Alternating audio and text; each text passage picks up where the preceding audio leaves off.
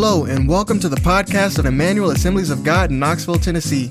We're so glad you've taken the time to listen. If you're ever in our area, we invite you to join us for one of our worship services. For times and locations, please visit at emmanuelag.com. You know, from time to time, something happens that is so significant it becomes a permanent landmark on a historical landscape. You know, what I'm talking about, earth changing things. Things like that you can mark a time that what life was like before that event and after something changed. You know, things like wars are obvious, right? You know, wars that conflicts of nations, borders redrawn, uh, people suppressed, you know, natural disasters, earthquakes, tsunamis, hurricanes, these kinds of things. Big events that change how you will live in an area. Things that you can say, oh yeah, that was, I remember, what was it, the blizzard of 96? We talked about that for years, you know? Not that that changed our life, but it was so significant, it became a landmark, a point in history that you could look to. How, how many of you guys remember life before 2020? Pandemics change your your life, how you live. I don't know what life's going to be like, you know, next year when we get through this thing. I hope it goes back to normal. I really do. But still, these things change the landscape of history. I actually remember a time before 9/11. You know, I was doing some traveling, and uh, everything changed. I mean, it felt like a lot of freedoms were just ended. You know, we had in, we introduced new government agencies to kind of keep track of domestic terrorists. And, uh, I, you know, for those of you who are sensitive, I felt a spiritual change before and after 9, 9-11. Something that changed, something shifted major. But you know, it doesn't always have to be negative. Sometimes new technologies and new inventions will cause you to, you know, a point where you remember, like how many of you guys remember life before cell phones? it was great, wasn't it? it was so great. I remember, you know, um, I was younger and I remember a time when my parents went out and they never came back and they never came back. We didn't have a cell phone. We just didn't worry about them. We figured they'd get back when they would get back. Now it's like, well, where are they? Oh, I don't know. Let's call them. And then if you don't get them, you're like freak out like immediately and you start calling, right? We're so used to it. We expect everybody to be available right now. It changed. It really changed the way we live. Um, how about microwaves? Some of y'all are probably smart and don't use microwaves, right? but you know, if you're using it just to reheat your own Krispy Kreme, it's probably not really, the microwave is probably not your problem. But uh, I remember, you know, leftover night at our house was a, you know, a four burner stove with about five pots on it, you know, and you put a little water or milk in it and you heat them all up and you have all those pots to wash afterwards. We didn't stick it in the microwave and that was it. Life before microwaves. How did we ever survive? I remember our first color TV. It really didn't change life that much because we still only had three channels. And we'd have to go outside and turn the antenna and point it. Probably cable TV would have actually been more life changing, right? I don't think I've ever had cable TV though. Look, the internet, there's one. Internet absolutely changes the way we get information. You can't get any information anymore except online. And even that's just the same thing, like copy and paste it, copy and paste it. It's the same thing over and over. But it changes the way we live. GPS. How many of you guys like GPS? I, I have, um, I was thinking, Josh, I was thinking about when I learned how to fly, we didn't have GPS. It was back when Loran, Loran C, I think, was just coming on, um, which was for navigating. And, you know, I've got more technology in this phone right here than any airplane I've ever flown. I'm sure it's not the same for him. But for me, I mean, I learned how to fly with a, a map and a, and a, a ruler and a stopwatch. Dead reckoning, we called it. And, uh, it worked. But GPS, man, tells you exactly where you're at. Driving your car. I found out the more I use GPS in my, in my car, the stupider I get. Cause I'll go to a place once, normally, if you give me directions and I'll remember it. But if I follow the GPS, I won't remember. I'll have to use the GPS every single time I go there. It takes me about six trips to learn it, where the other way I learned it once, right? So things change the historical landscape. Personally, in your personal life, right? Christian, I gotta tell you, having kids will change your life. It will absolutely change your life. Getting married changes your life. There's different things that are just absolutely life changing. You know, when you're in school, you lived a certain way. Then you graduate school. You hopefully, hopefully you get that job. And now life is uh, different. You want it to be different. You don't want to live like you're a student forever. You're looking for change. Some changes are good. Some changes are bad. But there are still certain events all through history that you can use as a marker and you can see what life was like before them and what life was like after them. Well, from heaven's perspective, there have been a few of these major, major events that actually have shifted the course of history. They've actually shifted the way that people relate to God. I think probably the first big event that we would be aware of from the revelation of God through the scriptures would be the creation of man.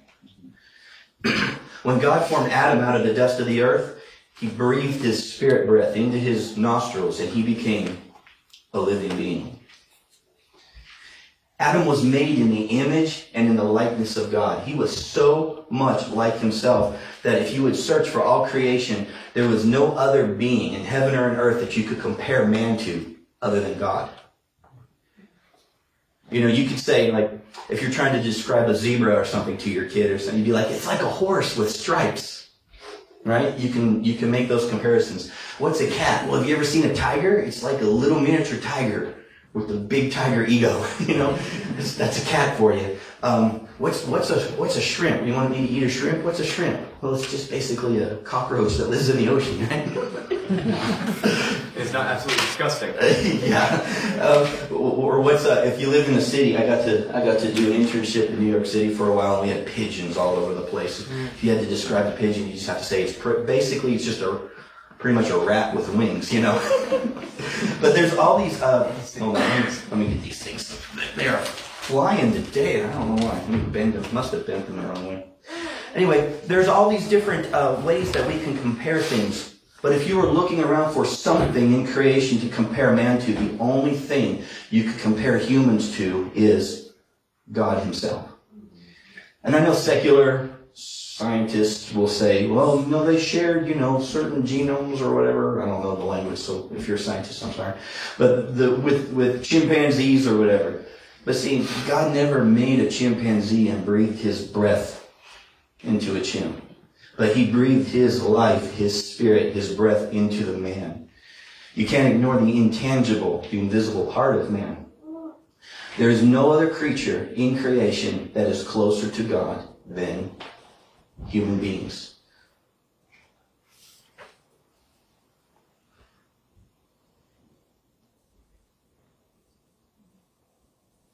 So here we are. God actually walked with Adam in the garden. He was so much like this is just my imagination. If an angel was standing there and God and Adam walked by, the angel would probably be like doing a double take to see which one was which. Adam was so much like God. History had just been made because a being that had never existed before and was now breathed and spoken into existence. And he was like God. But what happened? Adam sinned. He messed it up. That became the second major thing in history.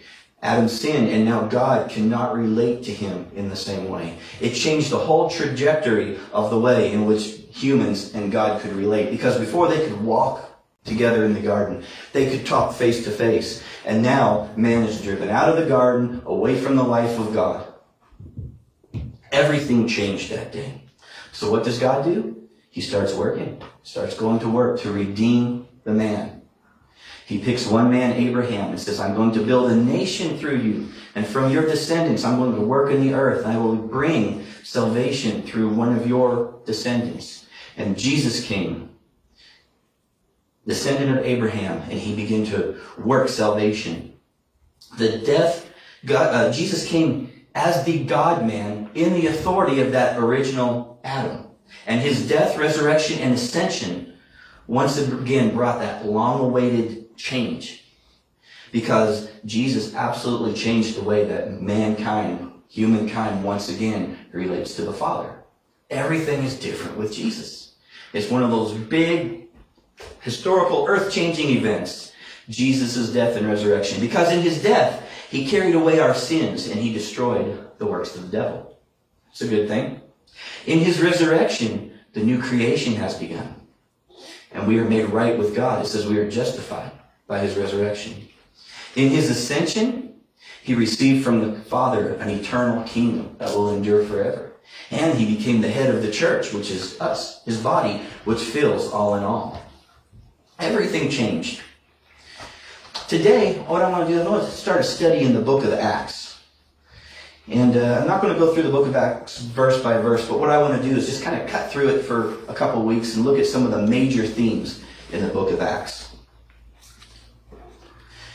Of the 27 books of the New Testament, five of them are, are historical. If you guys have uh, participated in January, the 21 days of prayer and feasting, where we were quote unquote feasting on the Word, we were reading through Matthew, Mark, Luke, John, and Acts. That's the New Testament historical books.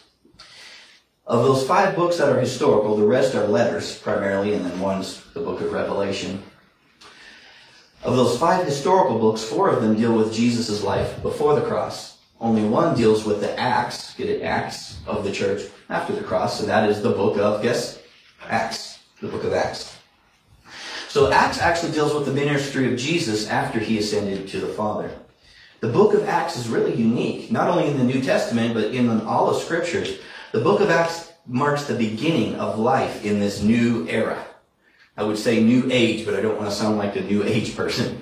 They steal, they stole it from us. It's actually a new age. The Bible calls this time period we're living in the last days or the end times. They begin in the book of Acts. So Acts introduces the beginning of life in this new era under a new covenant. Acts marks the invasion of the new creation and the expanding of God's kingdom on earth. Remember, Jesus said, when you pray, pray this way Our Father who art in heaven, hallowed be thy name. Thy kingdom come, thy will be done on earth as it is in heaven. So Acts is about that happening. The kingdom of God has invaded with Jesus and it is expanding on the earth. And Acts marks that. The book of Acts introduces the Christians. The Christians. The Christians are a new race of people, if you will, a new creation people who have not existed before. Think about that. Before, before Acts, there were no Christians. So they were first called Christians in Acts. Early on, they called them, called them followers of the way. But the book of Acts marks the beginning of the life of Christians. It marks the fulfillment of the promise that God would put his laws in our minds and write them in our hearts. Remember that? That he would take our stony heart and give us a heart of flesh. And he would teach us himself. It says, in, as you go on, it says that you won't have to teach each other because they will all know me. You have a direct relationship with the Father. This new Christian life begins in the book of Acts. The book of Acts is the beginning of the fulfillment of the Great Commission. Remember Jesus? Go ye into all the world, preach the gospel to all creation. The book of Acts tracks the beginning of the fulfillment of that. And finally, the book of Acts is the story of the church stepping out and doing and beginning to do those greater works that Jesus began. Remember, Jesus said, I'm going to the Father. Not only will you do the works that I'm doing, you will do greater works than these. And the book of Acts marks the beginning of that. But here's what's really cool. The book of Acts is actually the introduction to our story. This is our story. If you search the whole Bible, you know, you look through the Old Testament, you well, okay, I'm not Israel. I wasn't given the law. Um, I, am not Adam. You know, there's one off person there. You know, I'm not an Old Testament prophet. You know, so it's all all the Bible is for the church, but not all the Bible is about the church, right? You come up to the New Testament and Jesus comes, and he comes to Israel, and there's the disciples, but they weren't born again at that point. They weren't new creation. So the only person you can really relate to in the Gospels would be Jesus, in the sense that you were born again and made like him. But when you get to the book of Acts, that's our story. That's where we live. We are still living. When, when you get to the end of the book of Acts, it really feels like almost a, you know, it just kind of ends up in the air. Like, like, like he was going to write another chapter or something, or he needs another chapter to finish it. You know, and I think one of the reasons is because it's still being written. We're still living out the book of Acts. It's our, it's our story. From heaven's perspective, nothing major has happened. You know, those major shifts. Nothing major has happened since that day of Pentecost when God sent the Holy Spirit. In other words, he's still relating to us, to me and you, in the exact same way that he was relating to those apostles in the early church. There's not a time where that has ended. There's not a time where something else came and happened that would change that. It's the same, same story. So we are presently living in the time period that actually began with the book of Acts. The next thing on the calendar for God is what? Jesus' return, right? So we are living since the beginning of the book of Acts through today in what we, the Bible calls the last days or the end time. Now the book of Acts was written by Luke, who also authored the book of, guess, Luke. the Gospel of Luke is a two-part, you can think of it as a two-part book. Luke uh, dealt with um, Jesus' life on the earth. Acts dealt with Jesus' life at the right hand of the Father, like I said. Now Luke is interesting. He was not an eyewitness. Um, some people actually think he was a, a Greek, not a Jew. Um, there's evidence. Some people say he was a Jew, not a Greek. It just depends on who you want to read and who you want to believe. But it's important to know he was not an eyewitness of Jesus. He didn't see the resurrection. He was not one of the twelve. But he was a companion of Paul. And so he would have hung out with Paul and Mark and all those guys. And what he was, and this is so interesting, he was an investigator who he carefully searched out everything from the beginning. He actually went and interviewed people, met with people, and uh, they say that all of the book of Mark, for instance, is included in Luke. So Luke would have been uh, would have used Mark as some source material. He searched this out. He has got narratives that deal with prophecies that happen when, at Jesus' birth. You know, at Christmas time, when you start looking for the stories, you go to Matthew and you go to Luke. And Luke has got, you know, him going to the temple and the prophecies of the people over him. He really searched it out and presented it in an orderly fashion. Both of the books, Luke and Acts, are addressed to a man named Theophilus. If you'll go with me, let's let's go to Luke chapter one, uh, because the, the, books, like I said, are taken together. So the book of Luke will be the introduction. The introduction in the book of Luke will also be the introduction to the two volume set. Let me say it like that. So Luke chapter one, verse one, it says, "Since many have undertaken to compile an account of the things accomplished among us, just as they were handed down to us by those who from the beginning were eyewitnesses and servants of the word. Okay, so he's saying this story about Jesus was actually handed down to us from those at the beginning who were the eyewitnesses. So they had a tradition, probably an oral tradition, a way of teaching and sharing the facts about Christ as they went out and preached the word. But it's been handed down. But what Luke wanted to do was to investigate himself and write an account. That's what he says in the next verse. It seemed fitting to me as well, having investigated everything carefully from the beginning, to write it out for you in an orderly sequence, most excellent Theophilus, so that you may know the exact truth about the things you have been taught. Now this character here, Theophilus, little is actually known about him. Evidently he had been taught about Jesus, so he at least heard the gospel. Very likely he was a Christian. And the name is interesting. It actually means friend of God. Theo, God, philos, like phileo, you know, brotherly love. Friend of God is what it means. And because of that, some people speculate and they say, well, maybe he stands in place of all those who are friends of God. And so it wasn't addressed to a real person. I think that probably is a good perspective to have today because he's not around today. But the fact that he addresses him as most excellent Theophilus kind of indicates that it was a real person, not just a real person, but also a person of high standing, a person of rank. So the, both books are addressed to that. Look at Acts chapter 1. And I'm going to go there in my Bible because we're going to just look today. Like I said, I'm not going to do verse by verse through Acts, but today I want to deal with just the introduction, the first 11 verses in the book of Acts, because they kind of set the stage and set the trajectory for the whole thing. Acts chapter 1, verse 1 and 2. The first account I composed, Theophilus, about all that Jesus began to do and teach, until the day when he was taken up, after he had by the Holy Spirit given orders to the apostles whom he had chosen. So again, we see it uh, addressed to Theophilus.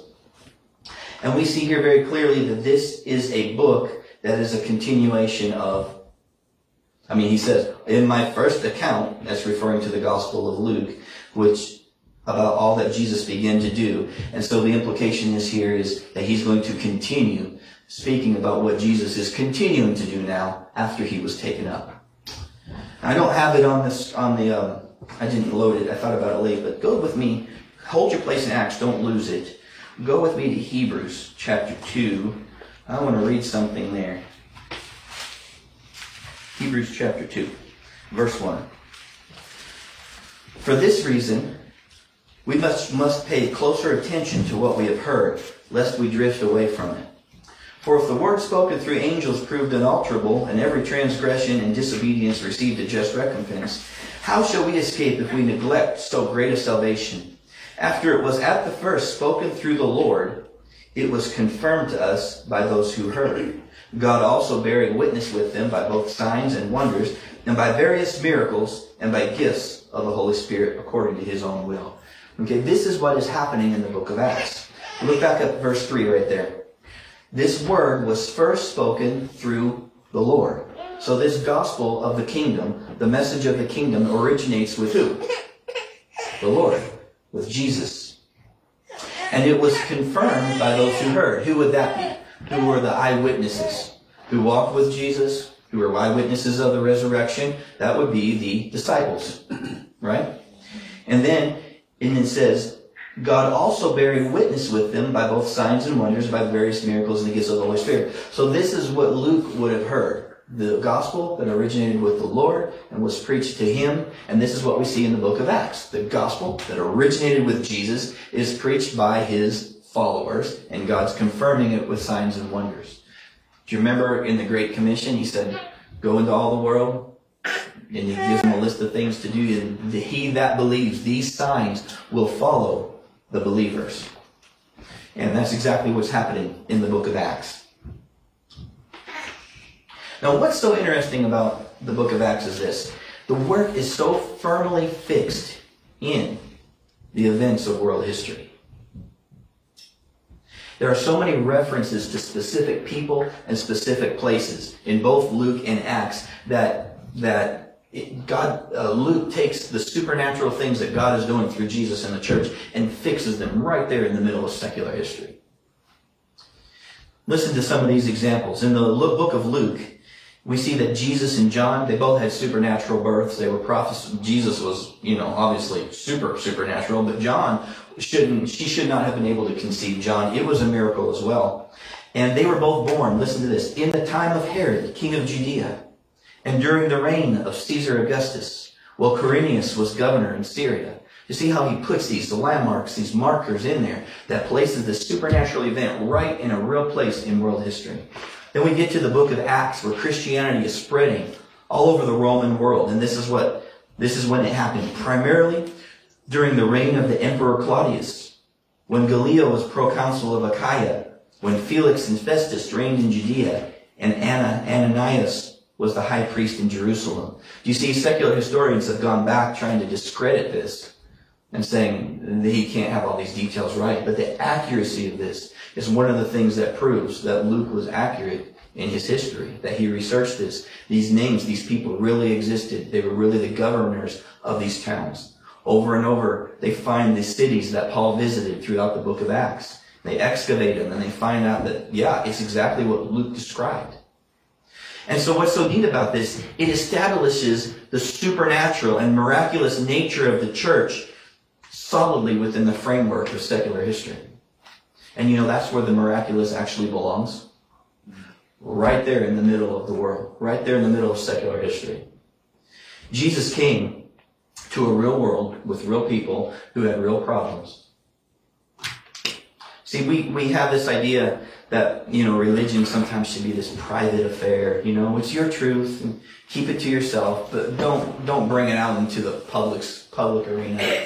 Keep it private. No. Truth is truth. And Jesus intends for his truth to be lived out right in front of everybody. Jesus never intended for his moment to be, his movement to be relegated to private prayers or personal conviction. The supernatural happened right out in the public square, and the people were forced to either accept it or reject it, but it couldn't be dismissed and sidelined. You had to deal with it. You had to reckon with it. See, there's an undercurrent of thought in our culture right now. And what it is, is a false duality between the material world and the spiritual world. It's basically the idea that everything that's material is evil and everything spiritual is pure and good, right? If you've ever heard the, the word Gnostic or Gnosticism, that's actually what kind of underlies that idea. It's the idea that anything in the material world is corrupt and it's evil. And then through secret knowledge, which is what Gnostic means, knowledge, that we escape this material world and return to a pure spiritual state. But there's a real problem with that. And that idea is, has actually invaded the church in many ways. Because, you know, when I, if I would say to you, the goal of the gospel, what did Jesus come for? So that I can go to heaven when I die. Do you see that, that attitude, that escape from this world to go to a bodiless existence somewhere is not really what the gospel is about. What the gospel is about is a renewal of not only you, but all creation. The Christian hope is resurrection. We will live in bodies. There'll be resurrected bodies. It'll be part of the new creation. But this, this duality that has kind of invaded the church is something that we need to understand so that we don't follow it into error. Because what does the Bible say that we wrestle with? It's in um, Ephesians 6.12. Our struggle is not against flesh and blood, but against rulers, against the powers, against the world forces of this darkness, against the spiritual forces of wickedness in the heavenly places. So the Bible is very clear. There are spiritual things. There is wickedness that is spiritual. Not everything that is spiritual is pure. Not everything that is flesh is evil, right? There's spiritual wickedness. When Jesus drove out the demons, when he healed people and ministered to people, they were unclean. They were evil spirits. And even behind some of the diseases that he ministered to were what? Evil, unclean spirits. And Jesus didn't have them just escape their problems by, hell, here, let me give you this secret knowledge and you can meditate your way to some higher plane of existence. No, he was 100% committed to their problems. He had the ability to actually change their physical bodies and minister and change their spiritual part of themselves because he had the authority to do it. He could pray and arms would grow back, tumors would drop off. Do you understand what I'm saying? It wasn't, he wasn't trying to get them to escape the physical world. He was there and he was fixing the physical world. Positive thinking wasn't enough for Jesus. He didn't ask them to deny the existence of the problem.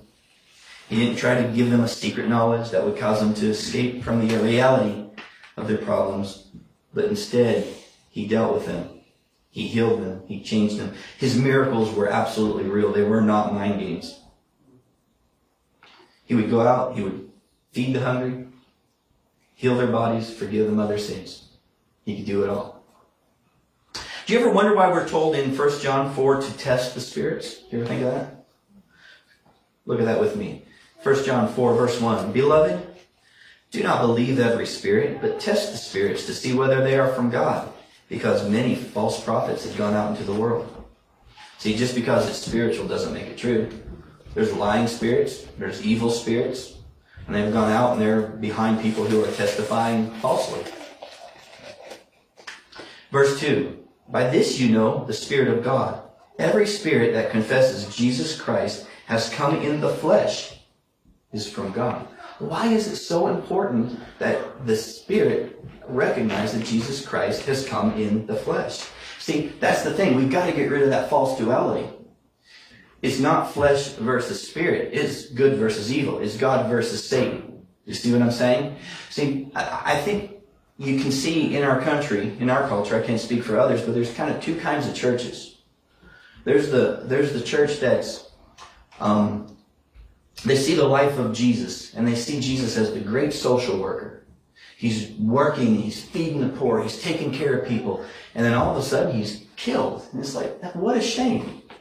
He was just getting started with his social ref- reforms and they cut him off.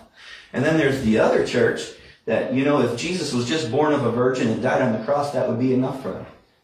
But what about all that stuff in the middle that Jesus was doing? See, what we need to do as a church is we need to grab hold of both and hang on to them. We need to be a supernatural church. We need to go after signs and wonders and, and, and preach the gospel with power. But we also need to hang on to helping the poor and reaching out to those and doing some of those physical things, those physical ministries. We need to hang on to both. We don't want to set up a duality where, oh, don't talk to me about taking care of physical needs because this whole place is going to be burned up anyway. We're all going to be floating around in the clouds somewhere. Hmm. The labor we do here is not in vain. We've got a job to do here. So how great would it be if we can grab both and the work we do and Michael, I identify with you because I know what you do with Kiko, and I, I've done some of that too. When you can do that in the power of the Spirit, now you're holding on to both. Now you're moving forward with the gospel, and you're doing exactly what Jesus did, and you're doing what the church did, and you're not dividing it and letting go of one in favor of the other. We need to hang on to both ends of that spectrum and keep them both because Jesus is as committed to helping us physically as he is helping us spiritually. He's committed to this creation because the Christian hope, like I said, is a new creation, a new heaven and earth. We will be living in bodies, resurrected bodies, but God is committed to this. The flesh is not evil in and of himself. If you do not confess that Jesus Christ has come in the flesh, that spirit is not from God. See, just because it's physical doesn't make it evil. Jesus had a physical body. Jesus did not sin. Right? What is sinful about the flesh for us when we use the word flesh, well, I got in my flesh, you know, is Adam's nature. The sinful nature. The word, you know, you have to look at context to know um, when we're talking about the sinful nature or the physical body. But Jesus had a physical body and he was sinless. Why did he come in the physical body? He had to be made like us so he could redeem us, so he could redeem our bodies. And through his death on the cross, he defeated those, the devil, who had the power of death. That's, uh, that's Hebrews, I think, 2 4. You'll look it up, tell me if I'm wrong. But we need to hang on to both of these. In fact, our physical body, our physicality is actually made to be a carrier of the Spirit of God a carrier of his nature. And it's exactly what you see in the opening chapters of the book of Acts. When the Holy Spirit came, fulfilled the promise, I will pour out my spirit on all flesh. If you didn't have flesh that day in the upper room, you couldn't have received the outpouring of the Holy Spirit. It's very important to have flesh. Your flesh is a carrier of the presence and the glory of God. See, Jesus came into a real world filled with real people and real problems. Jesus himself, he got hungry. He got tired. When it rained, he got wet. He needed to wash his feet like everybody else, probably oil his hair. But at the same time, he walked on water. He healed the sick. He raised the dead. Multiplied the food. You see how he grabbed onto both? The, the idea that John was correcting there, saying Jesus came in the flesh, was because there was a belief that was starting as early as that book was written, as early as the Bible, that Jesus just appeared to be in the flesh. He didn't really come in the flesh, and he just appeared to die. It wasn't real. No, the Bible is so clear. Jesus came into the world, into the flesh. He took on a body, and that body was tortured for our benefit. And if you don't believe that, you're not Christian. That's what the Bible teaches. If you don't believe that, you're outside of what the Bible teaches. And Jesus' followers, think about this lot. They must have smelled like fish. They came to him with all their problems. They fought amongst themselves. It was not a perfect world that Jesus came into. It was not. I have a, a object lesson I used to do for kids at Christmas time, and uh, I've got they're kind of handmade snow globes. You know when you take a snow globe and you shake it up, it's just beautiful. It's just the most pretty picture. You got the houses with all the Christmas trimmings and snow, and it's just beautiful. So I made one like that, and then I made another one. What I put in there was a, a barn with animals and dirt and straw, and you shake that one up. See, that's the world that Jesus came into. It's a broken, messed up world, but he's still committed to our reality. That's the world he came into. That's the world he's saved us in. And that's the world we are working in to bring about his kingdom. Don't ever think that Jesus came and was so divine that he didn't actually participate in this world. He 100% is concerned about your condition, both spiritually and physically, because Jesus was 100% God and he is 100% man. And right now, there is a new creation man ascended to the right hand of God, interceding for us. You ever think of it like that? There is a man in the Godhead. He is that committed So how in the world can this even happen? How is this possible? It seems like just an absurd thought. But here's why it works. The very first human beings were actually created in the image and in the likeness of God. That makes it possible for Jesus to come in the likeness of man and still be God. The fact that all the fullness of deity could dwell in him in bodily form just shows you the potential that we don't have any clue about in our makeup as human beings.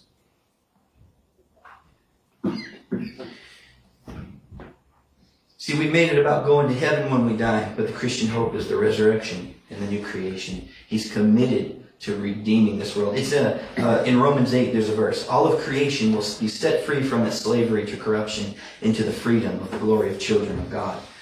All creation is groaning, waiting for us to get our act together and step into this. I think Jesus is, um, let's see. Oh, I lost my place. I'm sorry. There we go. Did I shuffle around?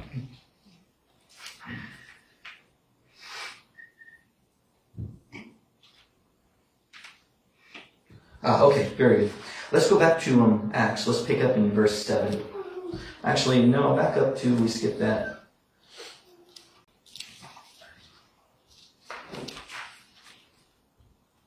Okay if there, if there, let me say this first. If there is um, a, a dueling aspect that's revealed in the Bible, it's not between the spirit and the flesh. It's actually between God's kingdom and Satan's kingdom.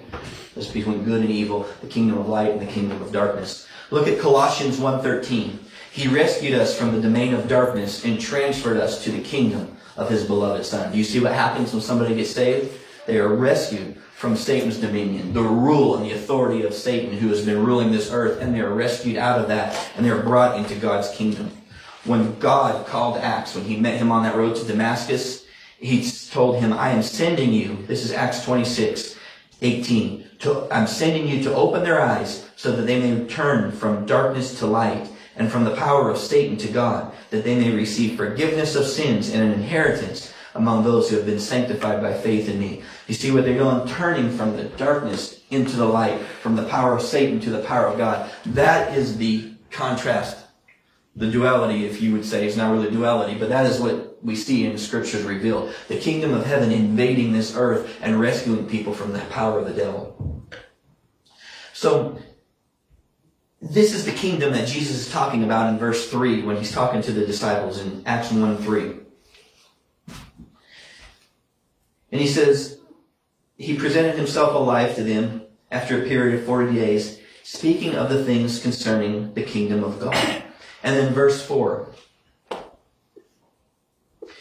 And gathering together, he said, commanded them not to leave Jerusalem, but to wait for what the Father has promised, which he said, you heard from me. And verse 5. For John baptized with water, but you shall be baptized with the Holy Spirit not many days from now.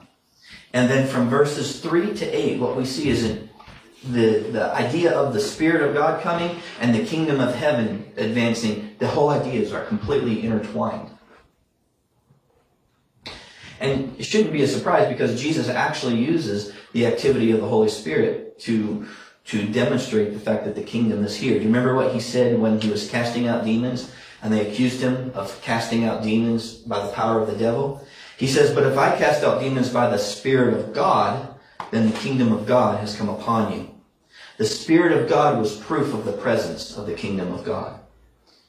Remember what Romans says for the, the, the kingdom of God is not eating and drinking, but what? Righteousness, peace, and joy in the Holy Spirit. The kingdom and the Spirit come together. And they definitely come together in these chapters here in the book of Acts. So they ask him a question. And they say, Lord, verse 6, Acts 1 6. Is it at this time that you are restoring the kingdom to Israel? So what are they asking? They're thinking about a physical piece of land. And right now it's under Roman rule, and they want to know, are they going to get to rule themselves? Right?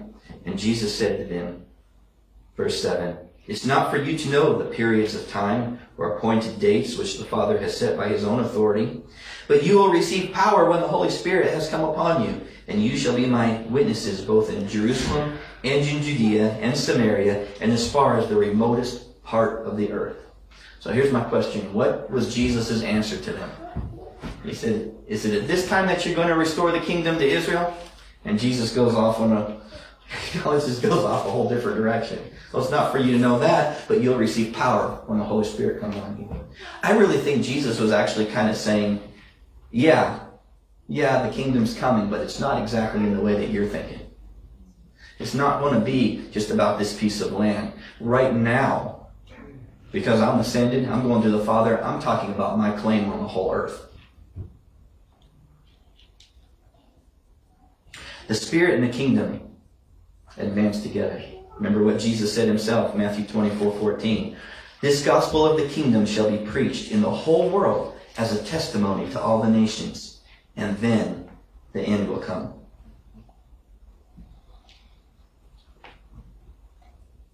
Acts chapter 9, or verse 1, verse 1. Acts chapter 1, verse 9. And after he had said these things, he would lift it up while they were still watching, and a cloud took him up out of their sight. So they're standing here on earth and they're watching him ascend, disappear by a cloud into heaven, to the right hand of the Father. Do you know this? I didn't realize this until I was studying this. In the book of Daniel, he actually saw this event from heaven's perspective. Daniel chapter 7. Listen to it, starting at verse 13. Daniel is seeing these night visions. And if you write it down, look it up, read the vision before. It's really cool about the Ancient of Days and everything. But starting with verse 13, he says, I kept looking in the night visions, and behold, with the clouds of heaven, one like a son of man was coming, and he came up to the Ancient of Days and was presented before him. And to him was given dominion, honor, and a kingdom, so that all peoples, nations, and populations of all languages might serve him. His dominion is an everlasting dominion, which will not pass away, and his kingdom is, kingdom is one which will not be destroyed. Does this sound like something to keep personal, personal relationship with God on the, in the corner and don't take it out into the streets? No, what's he saying? He says all people, all nations, all language groups, should serve him because he is king. And this was the message of the church. Jesus is king. That was the summary, that was the gospel. Jesus is king. So what does this mean for us? How does this impact my life? I mean, this is a great story. How it impacted that early church is they went out knowing this, having seen this, having been filled with the Holy Spirit. They went out and proclaimed everywhere, Jesus is king. Jesus is king. Because of Jesus is king, we do what we do. The only problem with this, this kind of proclamation, it uh, back back in the in Corinthians, it says it uh, it offended the Jews, and it was foolishness to the Greeks. You know, there are still some religious people today who get offended and there are still some logical thinkers today who think it's stupid. And the biggest temptation I think we have as Christians is do we alter the message to make it less offensive? Oh, get rid of that blood stuff, get rid of that cross. You know, now we nobody likes to hear about sacrifices today. It doesn't make sense. See, It's offensive. It doesn't make sense. Don't talk about the Holy Spirit. You know, this. Don't don't act weird. but the problem is, God has somehow ordained that through this simple proclamation of Jesus' death, resurrection, and ascension, that the Holy Spirit works in people's hearts and they get saved. I don't know how it happens, but it's supernatural. If we try to make it less offensive and more appealing to the senses and we reason you into it and you talk people into it, if, if no miracle occurs in their heart, then they're not saved. And when hard times come, they fall away. We can't water down the message. We can't shift it to fit the winds of culture. This message was proclaimed all through the book of Acts and it changed the Roman world. It changed it. It'll work in our world. We need to be true to the gospel message. Look at 1 Corinthians uh, 1.21. It says, For since in the wisdom of God, the world through its wisdom did not come to know God. God was pleased through the foolishness of the message preached to save those who believe. You see, in the wisdom of the world, the world did not come to know God. It was all they had. The best they had. They were the best thinkers, the best intellect, the best philosophers. I mean, we're talking the Romans, you know, in the tradition of Socrates and Plato, the best thinkers there were. And, and in their best logic and their best reasoning and their best philosophy, they could not come to know God. It wasn't enough. But this simple message comes across. And it, offended their senses. It offended their intellects. But for those who would believe it, they would meet God.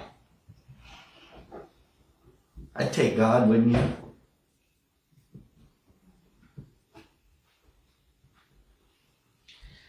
All right, let's wrap this up. Go with me to Acts chapter 1, verse 10 and 11. We'll continue. As they were gazing intently into the sky while he was, while, while he was going, then behold, two men in white clothing stood beside them. They said, Men of Galilee, why do you stand looking into the sky? This Jesus who had been taken up from you into heaven will come in the same way as you have watched him go to heaven. And that's what a bunch of us in church are doing today. We're standing there staring at the sky. We're staring at the, the, the, the TV shows and the prophets are telling us when he's coming back. But Jesus said, no, he's coming back the same way. So what's your proper reaction? Go get busy about the kingdom. And don't get me wrong, I like, I like studying some of the prophecy. I listen to different things at different times in my life. I'll be honest with you, um, back when they were saying that Y2K was the end, and it didn't happen. I didn't really watch much of that after that. It was Y2K, the end, and it was all set up. It was going to be a big thing, and Jesus was going to come back in, I think 2018 or something like that, you know. And I, he's coming back. He's absolutely coming back. But what's my proper response? Yeah, look into those things if you want to. Study the scriptures more than anything, but be busy about the Father's business. Be busy about the kingdom business. Let this kingdom advance into the world. Because that's what the Bible actually says is going to happen before the end. You want to know what the signs of the kingdom is? Look at where the gospel is going to. This gospel of the kingdom shall be preached in all nations as a witness to them. Then the end shall come. You know, we talk about earthquakes and wars and rumors of wars because of those verses. But you know, if you actually read that verse carefully, those are not signs of the end. Those are actually signs of not the end. Think about it. He says there will be earthquakes and rumors of wars and in various places and famines. And he says what? Next line is, but this is not yet the end. So those would be signs of not yet the end, wouldn't they? Those things are going to happen. The sign of the end is uh, when the gospel is preached to all the nations. Amen? Amen. So here's what it's going to be. He is coming. Here's how Jesus describes it. Immediately, Matthew 24, verse 29, immediately after the tribulation of those days, the sun will be darkened, the moon will not give its light, the stars will fall from the sky, and the powers of the heavens will be shaken. And then the sign of the Son of Man will appear in the sky, and then all the tribes of the earth will mourn, and they will see the Son of Man coming on the clouds of the sky, just like he left, with power and great glory. And he will send forth his angels with a great trumpet blast, a trumpet blast, that'd be a good indication of the end when you hear that. And they will gather together his elect from the four winds, from one end of the sky to the other. Let me ask you this. When that happens, what do you want to be found doing?